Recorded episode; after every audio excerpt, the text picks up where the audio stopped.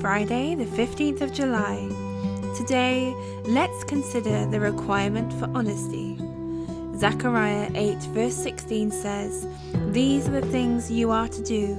Speak the truth to each other and render true and sound judgments in your courts."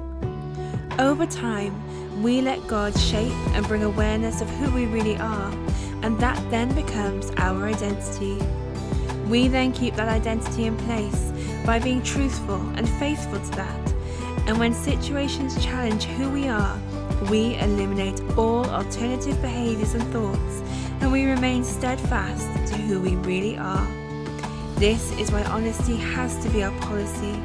We all have identity crisis and challenge at times, but that is not the time to buy into the game and get off the path. This is why we have to be faithful to who we truly are, when we choose honesty that will lead us to truth. This will protect us from ourselves, because if we will not be honest, then there is no access to truth, and that might be a place that we get stuck in for a long time. Whatever our identity in Christ, honesty is required in all of us, because that is the clear path that we walk upon.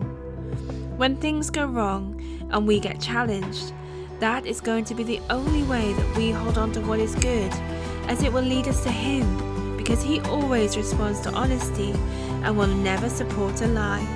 So remember, honesty will lead us to all truth. For these are the things you are to do. Speak the truth to each other and render true and sound judgment in your courts.